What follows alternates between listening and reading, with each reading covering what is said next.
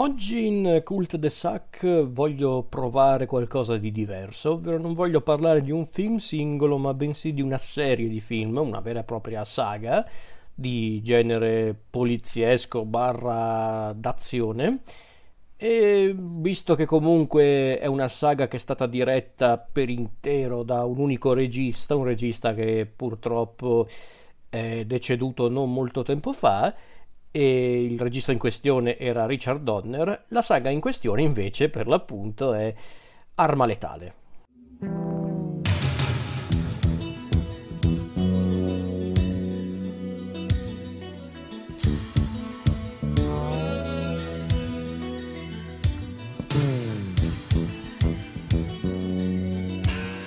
Arma Letale è una serie di film appunto di genere poliziesco, unito però ovviamente all'azione l'azione più, più sfrenata, anche un po' più esagerata, a volte anche eh, molto ironica, tipicamente anni 80. Uno dei film che incarna più di altri il concetto di buddy movie, che per chi non sa cos'è un buddy movie, un buddy film, come volete chiamarlo, in realtà il buddy movie non è un vero e proprio genere, ma piuttosto un sottogenere ed è quel sottogenere cinematogra- cinematografico, eh, perché parliamo di cinema, ma chiaramente si può applicare anche in altre, in altre forme d'arte come la letteratura, il fumetto e la televisione. Eh, il buddy movie è un sottogenere cinematografico che ha al centro della storia l'amicizia tra due persone due persone che solitamente sono accomunate dal sesso, quindi quasi sempre sono film o comunque racconti che hanno come protagonisti due uomini, due donne che imparano a conoscersi e, e stringono una forte amicizia che gli, che aiuterà appunto a superare tutti gli ostacoli che dovranno affrontare nella storia. E in effetti è quello che succede anche in Arma Letale. E, ehm, tutto iniziò nel 1987 con il primo Arma Letale, film appunto diretto da Richard Donner, su sceneggiatura di Shane Black, che è stato effettivamente il, il creatore della, della, saga, o perlomeno dei personaggi principali della saga, perché poi Shane Black avrebbe sceneggia- sceneggiato, comunque avrebbe offerto la, la, l'idea di base anche del seguito, Arma Letale 2, ma poi non ha più scritto di Arma Letale, però comunque Shane Black ha ha scritto anche tanti altri film eh, d'azione come L'ultimo Boy Scout di Tony Scott, Last Action Hero di Joe McTiernan,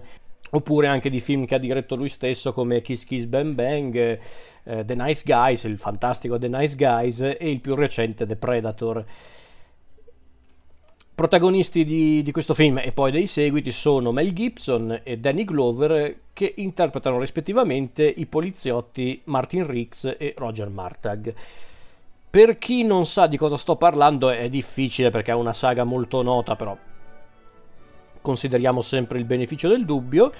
Arma Letale è la storia appunto di due poliziotti, due poliziotti di Los Angeles, uno più diverso dall'altro, perché da una parte abbiamo Martin Riggs, Mel Gibson,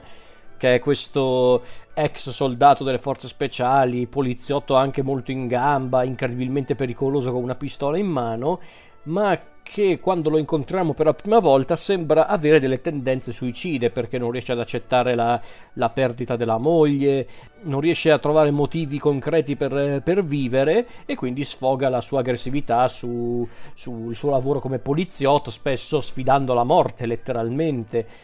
E dall'altra parte invece abbiamo Roger, Roger Martag,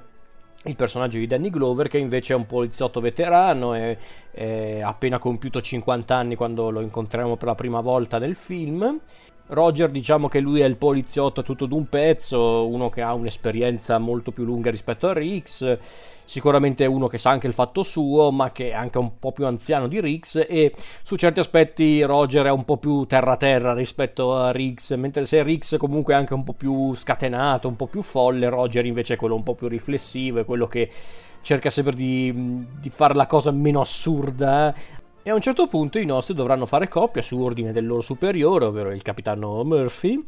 personaggio anche lui ricorrente della saga, interpretato da Steve Kahn.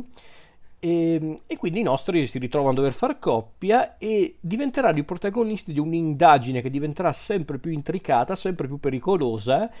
che li porterà a, a doversi confrontare con questa organizzazione paramilitare clandestina che se non ricordo male nel film si chiamava Hair America, per, per appunto sgominare un, una sorta di traffico di droga clandestino che, che appunto che coinvolge dei ex militari, brutti cefi come il generale Peter McAllister e il, il tremendo signor Joshua, il suo tirapiedi, interpretato da Gary Busey e non vado oltre per chi non ha mai visto il film, non che ci sia poi molto da svelare, in realtà alla fin fine i film di Arma Letale sono proprio film che hanno, non dico fatto scuola, ma sicuramente ci sono tanti prodotti successivi a, ai film di Arma Letale che hanno preso tanto da quella saga per, per certe cose. E a questo punto, visto che vi ho dato l'introduzione di tutta la storia, di, di bene o male anche un po' del, dello scenario, dei due protagonisti, voglio fare una sorta di mini retrospettiva su ogni singolo film della saga, facendo capire anche cos'è che rendeva i primi Arma Letali film iconici, comunque film che hanno fatto anche un po' la storia del genere, insomma una mini retrospettiva. Allora, io voglio precisare subito cosa mi piace della saga, pur con i suoi bassi, perché chiaramente a un certo punto Arma Letale degenera un po' come serie poliziesca. La cosa che adoro di più sono sicuramente i due protagonisti perché perché Rix e Martag sono proprio quei classici personaggi che difficilmente mm, non ti possono non ti possono suscitare simpatia perché sono talmente diversi fra loro ma anche molto affiatati che proprio gli vuoi bene istantaneamente. E quindi vedere questi due personaggi alle prese con situazioni sempre più assurde, sempre più pericolose, a volte anche davvero eh, deliranti, per me è divertentissima come cosa e poi sicuramente i due attori protagonisti fanno tanto perché Gibson che qui non proprio agli esordi ma comunque diciamo che questo film è quello che lo ha definitivamente consacrato come attore noto al pubblico perché, perché Gibson era già noto per i film di Mad Max quindi non è che era proprio un, uno sconosciuto al pubblico però con Arma Letale è diventato un attore famosissimo che poi si è cimentato anche con la regia è diventato molto famoso anche come regista grazie a Braveheart e altri suoi film. Danny Glover invece interpreta appunto Roger che, che Danny Glover forse non è famoso quanto Gibson, però anche lui è un attore di tutto rispetto che ha fatto tantissimi film, tuttora lavora ancora come attore e come dicevo, loro due hanno una chimica incredibile perché Gibson fa. fa.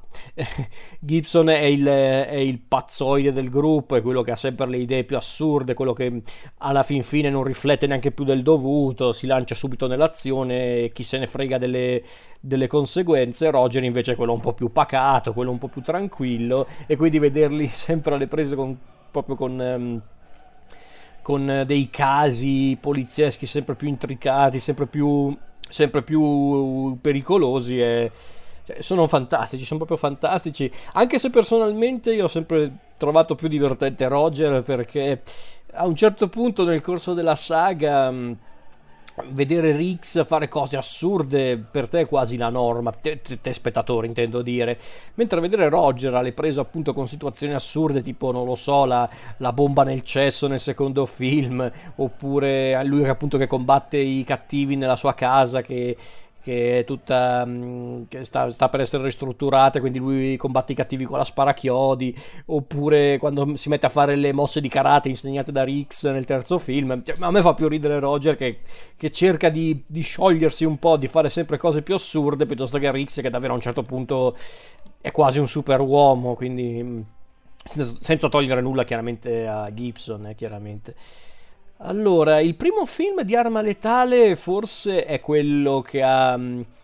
eh, la, mm, la vera essenza della serie, perché vabbè è il primo film innanzitutto, e poi comunque mm, ha tutti gli elementi caratteristici della saga che poi a un certo punto, come dicevo prima, sono degenerati,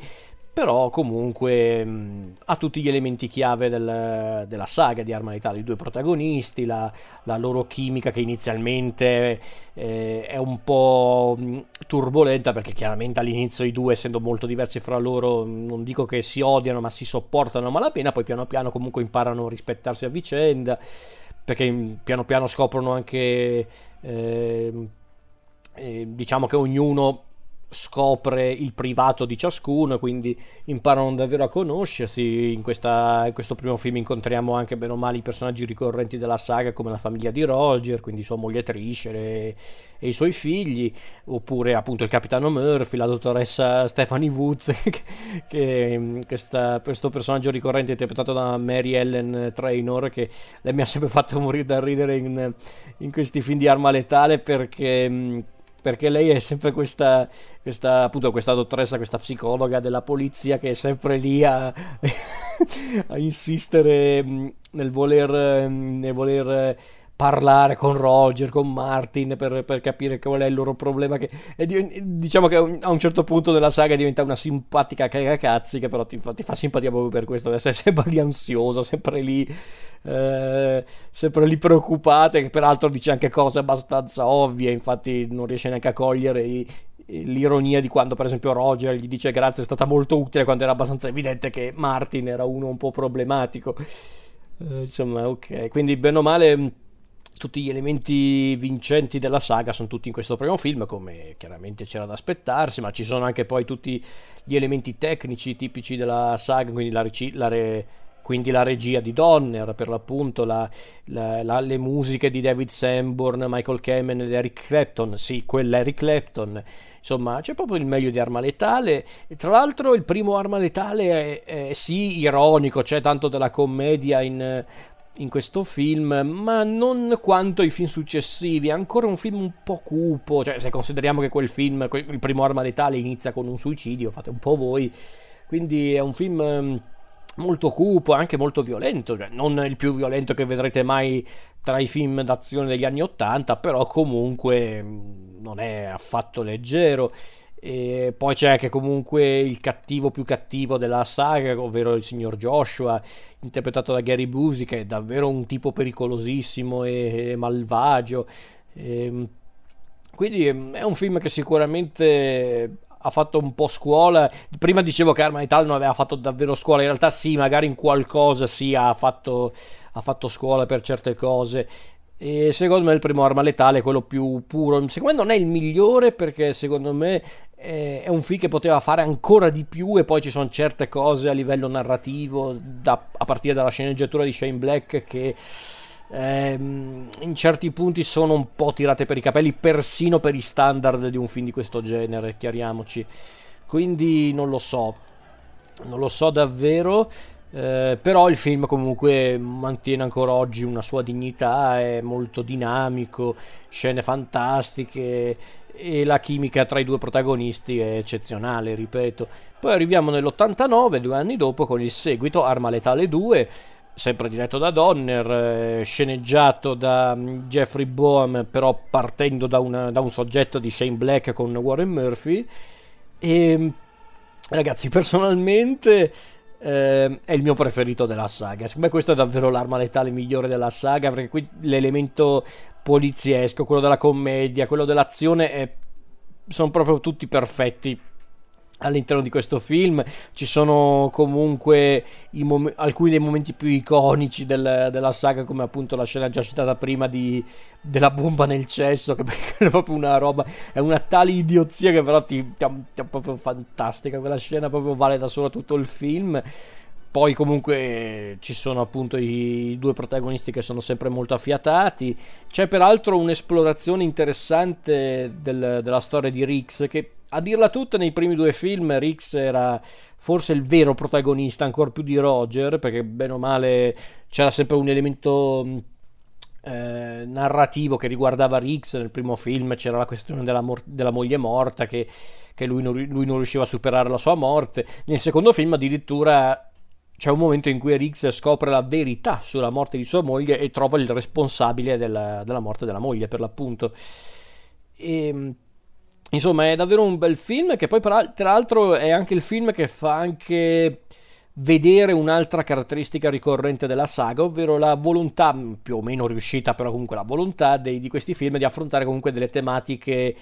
eh, non dico particolarmente profonde, ma che sicuramente erano figlie della loro epoca. Quindi il primo film raccontava del traffico di droga, il secondo film, appunto Arma Letale 2, affrontava la questione dell'apartheid in generale della, del Sudafrica. Il terzo film invece era un, un, film che affrontava la delinquenza giovanile, il fatto che si trovavano troppe armi per strada e quindi c'erano tanti ragazzi giovani che eh, ammagliati dalla, dalla mh, prospettiva di, di, un guadagno facile, entravano nelle gang, prendevano facilmente un mitra, insomma, che è un argomento forse tra l'altro anche abbastanza attuale quello. Oppure nel quarto film c'era invece la questione dell'immigrazione, dell'immigrazione cinese, quindi c'era comunque questo bisogno di raccontare anche tematiche che per l'epoca erano davvero attuali, ma tutto sommato hanno un loro perché adesso, forse giusto quella dell'apartheid, per, per tante, tanti motivi forse oggi un po' più datata, però non è che la colpa de, del film, ci mancherebbe. E quindi io adoro questo film, Arma Letale 2, perché è davvero quello più divertente, quello più creativo. I, i due protagonisti sono fantastici. Eh, viene introdotto il personaggio di Leo Getz, eh, il personaggio di Joe Pesci, che poi diventerà un personaggio ricorrente dei film ehm, che anche Leo mm, cioè, ci sono tanti fan della saga che non lo sopportano ma secondo me invece Leo è proprio il personaggio che serviva in questi film proprio il personaggio che è sì comico perché Leo è questo delinquente tutto sommato molto amichevole logorroico fino allo sfinimento, però tutto sommato anche buono d'animo, è semplicemente un tizio che in realtà è buono, ma che avrebbe bisogno di qualcuno che lo mantenga sulla retta via, cosa che in effetti succede poi perché poi Leo si reinventa sempre di più come una persona che cerca di, di fare un lavoro onesto. E, e, poi ci sono anche qua dei cattivi tutto sommato anche molto malvagi come Arjen Rad, questo console sudafricano che forte della sua immunità diplomatica mh, fa di tutto e di più, contrabbanda la droga, segue i suoi loschi affari appunto mh, vantandosi della sua immunità diplomatica e al suo fianco c'è il suo braccio destro che è eh, Pieter Vorsted, che è questo capo del, appunto della sua sicurezza, che, che, è proprio l'uomo di punta di Rad ed è un personaggio molto losco, molto cinico, perfido, che poi avrà un confronto molto aspro con Rix per alcuni motivi. E e appunto i, i, cattivi di questo film sono davvero odiosi e malvagi perché appunto sono protetti dall'immunità diplomatica, razzisti, immorali e sono persino talmente arroganti da ammazzare i poliziotti senza temere delle ripercussioni perché appunto hanno l'immunità diplomatica. E, e qui forse c'è l'unica cosa un po' assurda del film, che, che in realtà è una, è una, critica che si può fare a tanti film di questo genere, anche degli, degli anni 80 ma non solo, ovvero... Eh, mi sembra un po' assurdo che a un certo punto nel film i cattivi, appunto Vorsted e i suoi, comincino ad uccidere i poliziotti colleghi di Martin e di Roger in maniera diretta, quindi Vorsted va a casa di uno e gli spara in testa, fanno saltare in aria gli altri, letteralmente, è assurdo che per loro utilizzino appunto metodi sicuri per ucciderli, mentre con, ehm, con, gli altri due invece no. Perché quando ci sono quei due che vanno ad attaccare Roger a casa hanno un coltello. Nel senso, ma, ma porca vacca, ma, ma, perché non vi portate dietro un mitra, un, una pistola e gli sparate? No, dobbiamo attaccarlo con un coltello. Oppure quando prendono Riggs lo devono buttare in acqua con i pesi, le, le pesi, le catene, proprio l'hanno proprio l'hanno proprio legato come un salame con le catene e lo butto in acqua. Anche lì, ma perché non gli sparavano direttamente? Non, non la capisco questa cosa. Sono quelle classiche sospensioni dell'incredulità tipiche dei film. Sono un po' assurde, secondo me, persino per gli standard di film del genere, ma, ma, anche chi se ne frega. Magari diciamo che è una di quelle cose a cui fai caso soltanto riguardando il film tante volte, in realtà, perché la prima volta effettivamente non ci stai neanche a pensare. E per il resto, ripeto, il film ha un ritmo incredibile, scene, ripeto, divertentissime perché io ho citato la bomba nel cesso, ma anche tutta la, la questione che riguarda la, eh, la pubblicità con protagonista Rien, che è una delle figlie di Roger, che si scopre essere una pubblicità che promuove i preservativi, oppure tutta la parte del, del, consolato quando ci sono Leo e Roger che vanno appunto nel consolato del Sudafrica, che devono creare un diversivo per far entrare Rix eh, per un suo confronto con, con Rad. E c'è quel momento che appunto Leo va dal tizio del, del consolato e dice che deve aiutare a, a, far desistere un suo amico dall'andare in Sudafrica, compare Roger che è afroamericano e c'è quello del consolato che fa signore dia retta a questo suo amico, io le sconsiglio di andare in Sudafrica in questo momento e lui è Roger che deve fare il finto tonto fa e perché? E il tizio del consolato fa ma perché lei è negro c'è quel momento di silenzio un po' imbarazzante. Roger e Leo si guardano e Leo fa: È, è vero, è vero. Fantastico. Probabilmente non la vedrete mai più una scena del genere in un film eh, attuale, contemporaneo, però mamma mia, quanto si ride in questo film. E poi c'è ancora tanto dell'arma letale più puro, c'è tanta violenza, c'è, c'è, anche un po' di cupezza, meno del primo film, questo sì, però c'è, nel senso perché comunque tutto quello che riguarda Riggs, la, la, la, la, scoperta di cosa è successo a sua moglie, gli stessi cattivi che sono davvero cattivi, eh, poi c'è ovviamente tanta ironia, ma c'è anche il romanticismo con il personaggio di Patsy Kensit, ovvero Rika, che è l'interesse romantico di Riggs in questo film, che lei è molto carina, molto beh, bellissima per carità, però un personaggio che ti ispira tanta simpatia, tanta tenerezza. Eh, insomma, mm, è, un, è, davvero questo secondo me è l'arma letale più, più completo, più, mm, cioè, in realtà neanche il più completo, è quello che mi piace di più, però è quello più divertente, quello più scatenato, è quello, è quello che mi piace di più, semplicemente. Perché poi arriviamo al terzo film, sempre diretto da Donner, sempre con tutti gli attori eh, protagonisti, ma stavolta non c'è più Shane Black che viene sempre accreditato mh, nei titoli perché di fatto lui ha creato i personaggi di, di Arma Letale, però il soggetto della sceneggiatura è di Jeffrey Boehm e di Robert Mark Kamen. E diciamo che dal terzo film, eh, con l'uscita di scena di Shane Black, eh, il tono generale cambia un poco e quindi c'è sempre la violenza, ci sono sempre degli elementi un po' tragici, però è un film decisamente meno cupo il terzo Arma Letale e anche in certi punti l'azione diventa un po' più ciaciarona, anche un po' più sopra le righe, più sopra le righe de- di prima si intende, tanto che in certi punti sembrano più Bud Spencer e Terence Hill che, che uh, Martin Riggs e Roger Marta, che non è una critica, eh, per carità mi va anche bene questo modo anche di fare azione, però davvero ci sono proprio dei punti in cui le scene d'azione si basano su loro che fanno cose assurde e continuano a picchiare i cattivi, proprio con gli effetti sonori così proprio da, da, proprio da Bud Spencer e Terence Hill, ma va benissimo, eh, per carità, è molto divertente.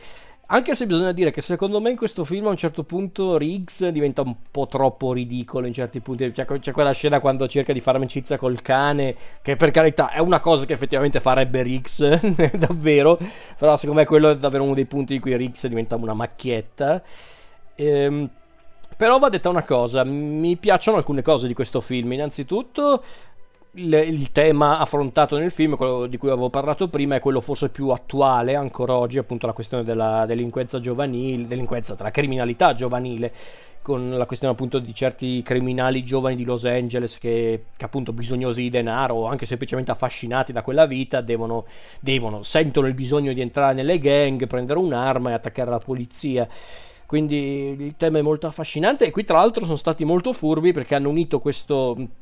questo contesto, questa tematica con la storia di Roger. Devo dirlo, secondo me la storia di Roger ehm, è, è, davvero molto intensa perché Roger, vabbè, questo posso anche dirlo, in questo film Roger essenzialmente durante una sparatoria per strada si ritrova costretto a sparare a un criminale che scopre essere non solo un ragazzino, ma bensì un amico del figlio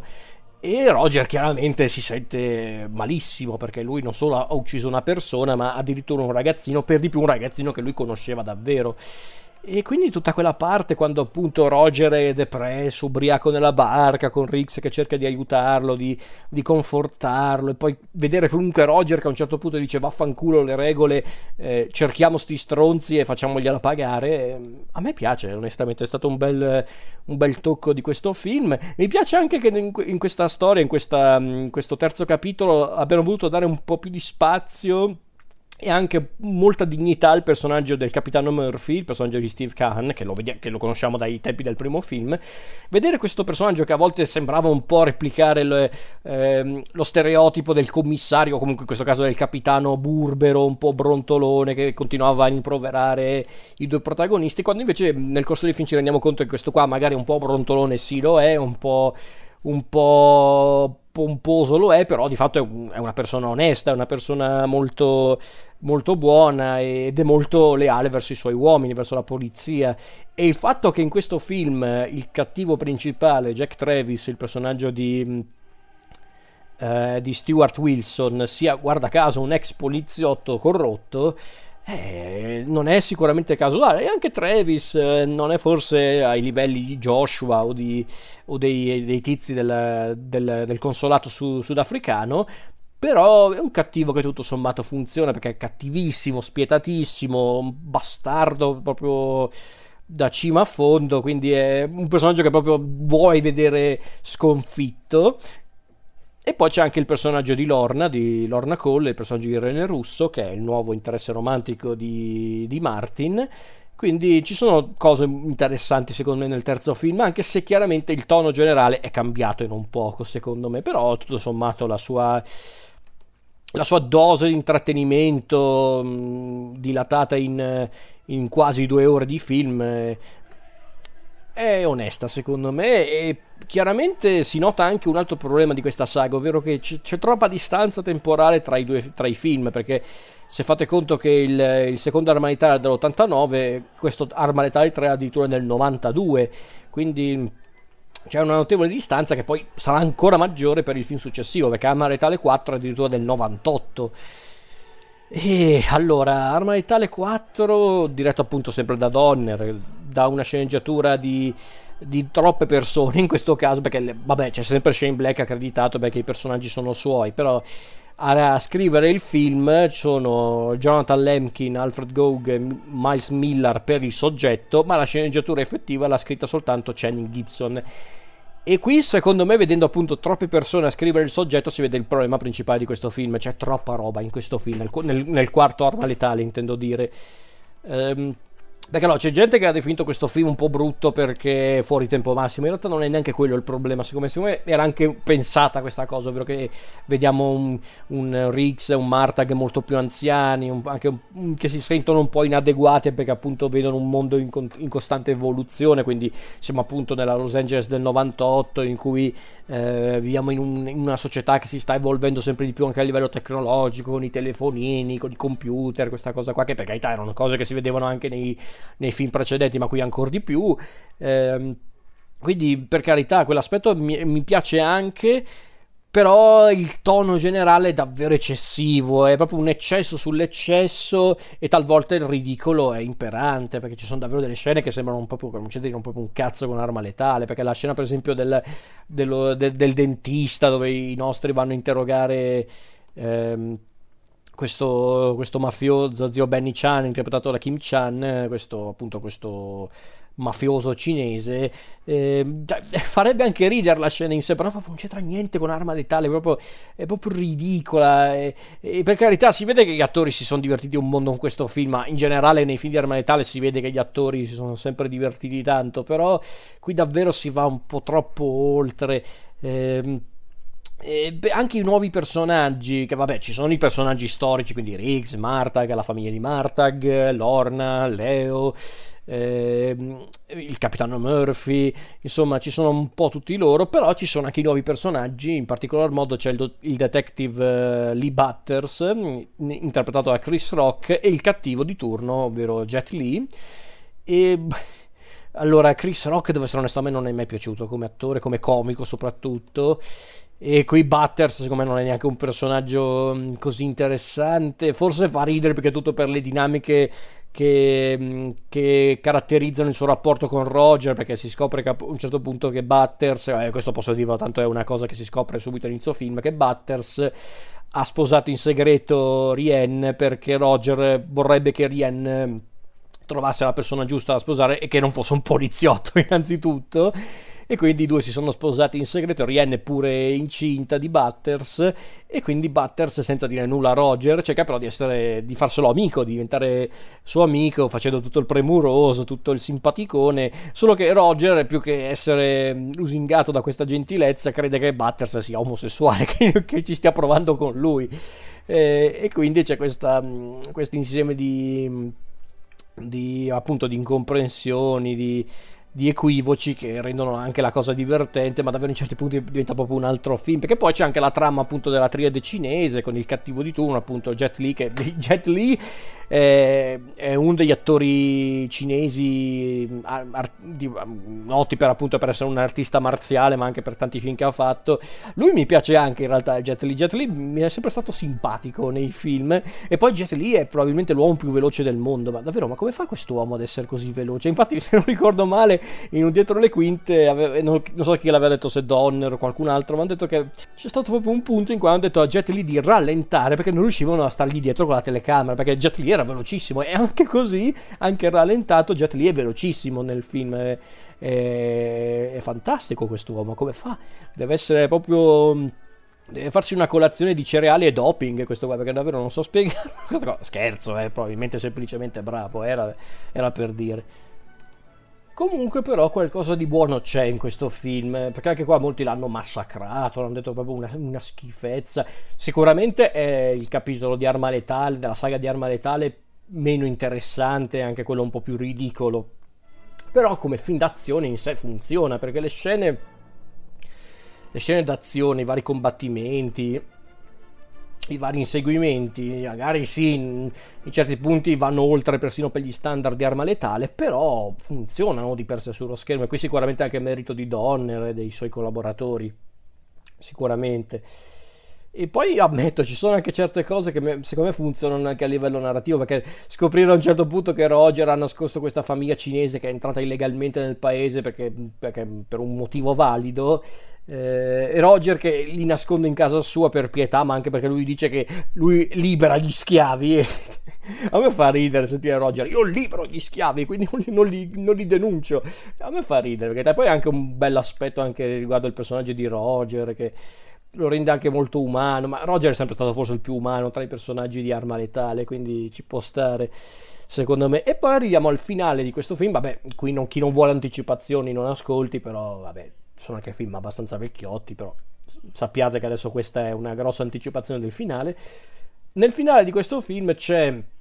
tutto lo scontro finale con il cattivo, con Jet Li che è peggio di un, di un, di un mutante questo tizio perché lo infilzano con un tubo, gli fanno di tutto e non muore, sto qua, devi, devi crivellarlo con i proiettili di un mitra per ammazzarlo, vabbè, hanno ucciso il cattivo, hanno risolto il caso. C'è però questo momento in cui Riggs, che nel corso del film Uh, non è mai riuscito a dire alla sua amata Lorna che vuole sposarla perché lui vive con Lorna, Lorna aspetta addirittura un bambino da lui, ma Rix si sente un po' in colpa nei confronti della moglie defunta, non riesce proprio ad accettare il fatto di poter sposare un'altra donna per essere felice perché si sente appunto un po' in colpa nei confronti della moglie morta. E c'è quindi questo finale in cui Leo Leo, il personaggio di Joe Pesci, che era essenzialmente un personaggio soprattutto comico, che nel corso del film l'hanno sempre maltrattato, sempre un po' bullizzato. Leo, che sembrava il più stupido della situazione, invece è l'unico che ha capito davvero il problema di Martin e gli racconta la storia della sua infanzia, facendo anche capire quindi che Leo, dietro il suo atteggiamento un po' un po' logorroico, un po' molto logorroico e molto gioviale, anche un po' sopra le righe, in realtà c'è anche una storia molto triste, una, una, una storia molto, molto tragica e quindi già lì Riggs capisce che Leo probabilmente meritava molto più affetto ne, da parte sua, però Leo gli fa capire tramite la sua storia che in realtà la vita va avanti, il cambiamento è importante, quindi tu non dimenticherai mai tua moglie, ma adesso hai Lorna, perché Lore non è mi- perché qui c'è anche una cosa che si capisce di più in lingua originale più che col doppiaggio. Lui dice a un certo punto, non proprio così, però parafrasando tutto il discorso, lui dice: Lorna non è migliore di tua moglie, è semplicemente diversa, quindi non hai motivo di sentirti in colpa. Lorna è semplicemente la donna giusta per andare avanti a vivere.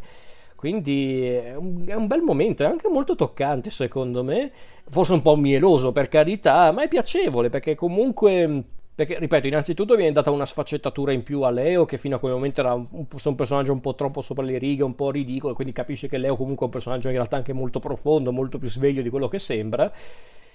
E poi tra l'altro vedere appunto nel finale Martin che finalmente capisce che Leo è un amico prezioso, addirittura lo ringrazia e, e, poi c'è il finale appunto con tutti in ospedale che sono nati entrambi i bambini e fanno la foto di gruppo in cui appunto ci sono Martin, Lorna, Roger, Leo, tutta la famiglia di, di Roger, Butters, anche il capitano Murphy, così perché no? E appunto fanno la, la, foto di gruppo, c'è quel momento in cui questo personaggio che fa la foto fa ma che siete un gruppo di amici? No, siamo una famiglia tutti in coro, che ragazzi un po' mieloso, un po' un po' un po' così, però ci sta, è piacevole perché comunque in quel momento tu spettatore saluti quelli che sono stati dei cari amici a livello cinematografico, perché infatti da, da quel giorno in poi non abbiamo più rivisto Martin e Roger al cinema, si è parlato molto spesso di un quinto film, addirittura non molto tempo fa Donner aveva detto che avevano pianificato la realizzazione di un quinto film, ma poi Donner è morto, quindi immagino non se ne farà più nulla. Forse sì, eh, chi lo sa, che non si può... Non, non, non, si può escludere totalmente la cosa, mi sembra un po' irrispettoso perché Donner ha davvero diretto tutti i film della saga, quindi eh, bisogna dipende anche dai due protagonisti, ovviamente. E questa era la mia retrospettiva su Arma Letale, una saga d'azione molto divertente, molto, molto scatenata, che ha avuto i suoi alti, grandi alti e i suoi bassi, parecchi bassi, soprattutto negli ultimi film, ma che nel suo insieme ha fatto una cosa incredibile, ovvero um, ha trovato un modo per intrattenere gli spettatori per tanti anni e facendolo in modo molto convincente, sempre divertendo i suoi, i suoi spettatori, magari a volte in maniera anche un po' grossolana, però l'ha fatto. E, e non si può negare che Martin Riggs e Roger Martag sono diventati due personaggi iconici, due personaggi proprio di culto, perché sono personaggi troppo simpatici, talmente umani e talmente, eh, talmente spudorati anche che ti ti, son, ti, rimangono nel cuore, ti rimangono nel cuore e te, ti rimarranno per sempre nel cuore. E qui credo che parte del merito sia dovuto anche proprio al signor Richard Donner che alla sua veneranda età ci ha lasciati, ma la sua eredità comunque sarà sempre sarà sempre forte nella nostra memoria e nel nostro cuore grazie ai suoi film, i film che hanno segnato un'epoca, quella degli anni Ottanta, ma non solo, ma soprattutto perché Donner era un uomo che amava davvero il cinema e si vedeva in tutti i suoi film, quindi quale modo migliore per celebrare questo grande regista se non eh, riguardando, anche semplicemente ricordando questi quattro film eh, fuori di zucca ma anche talmente divertenti da essere memorabili.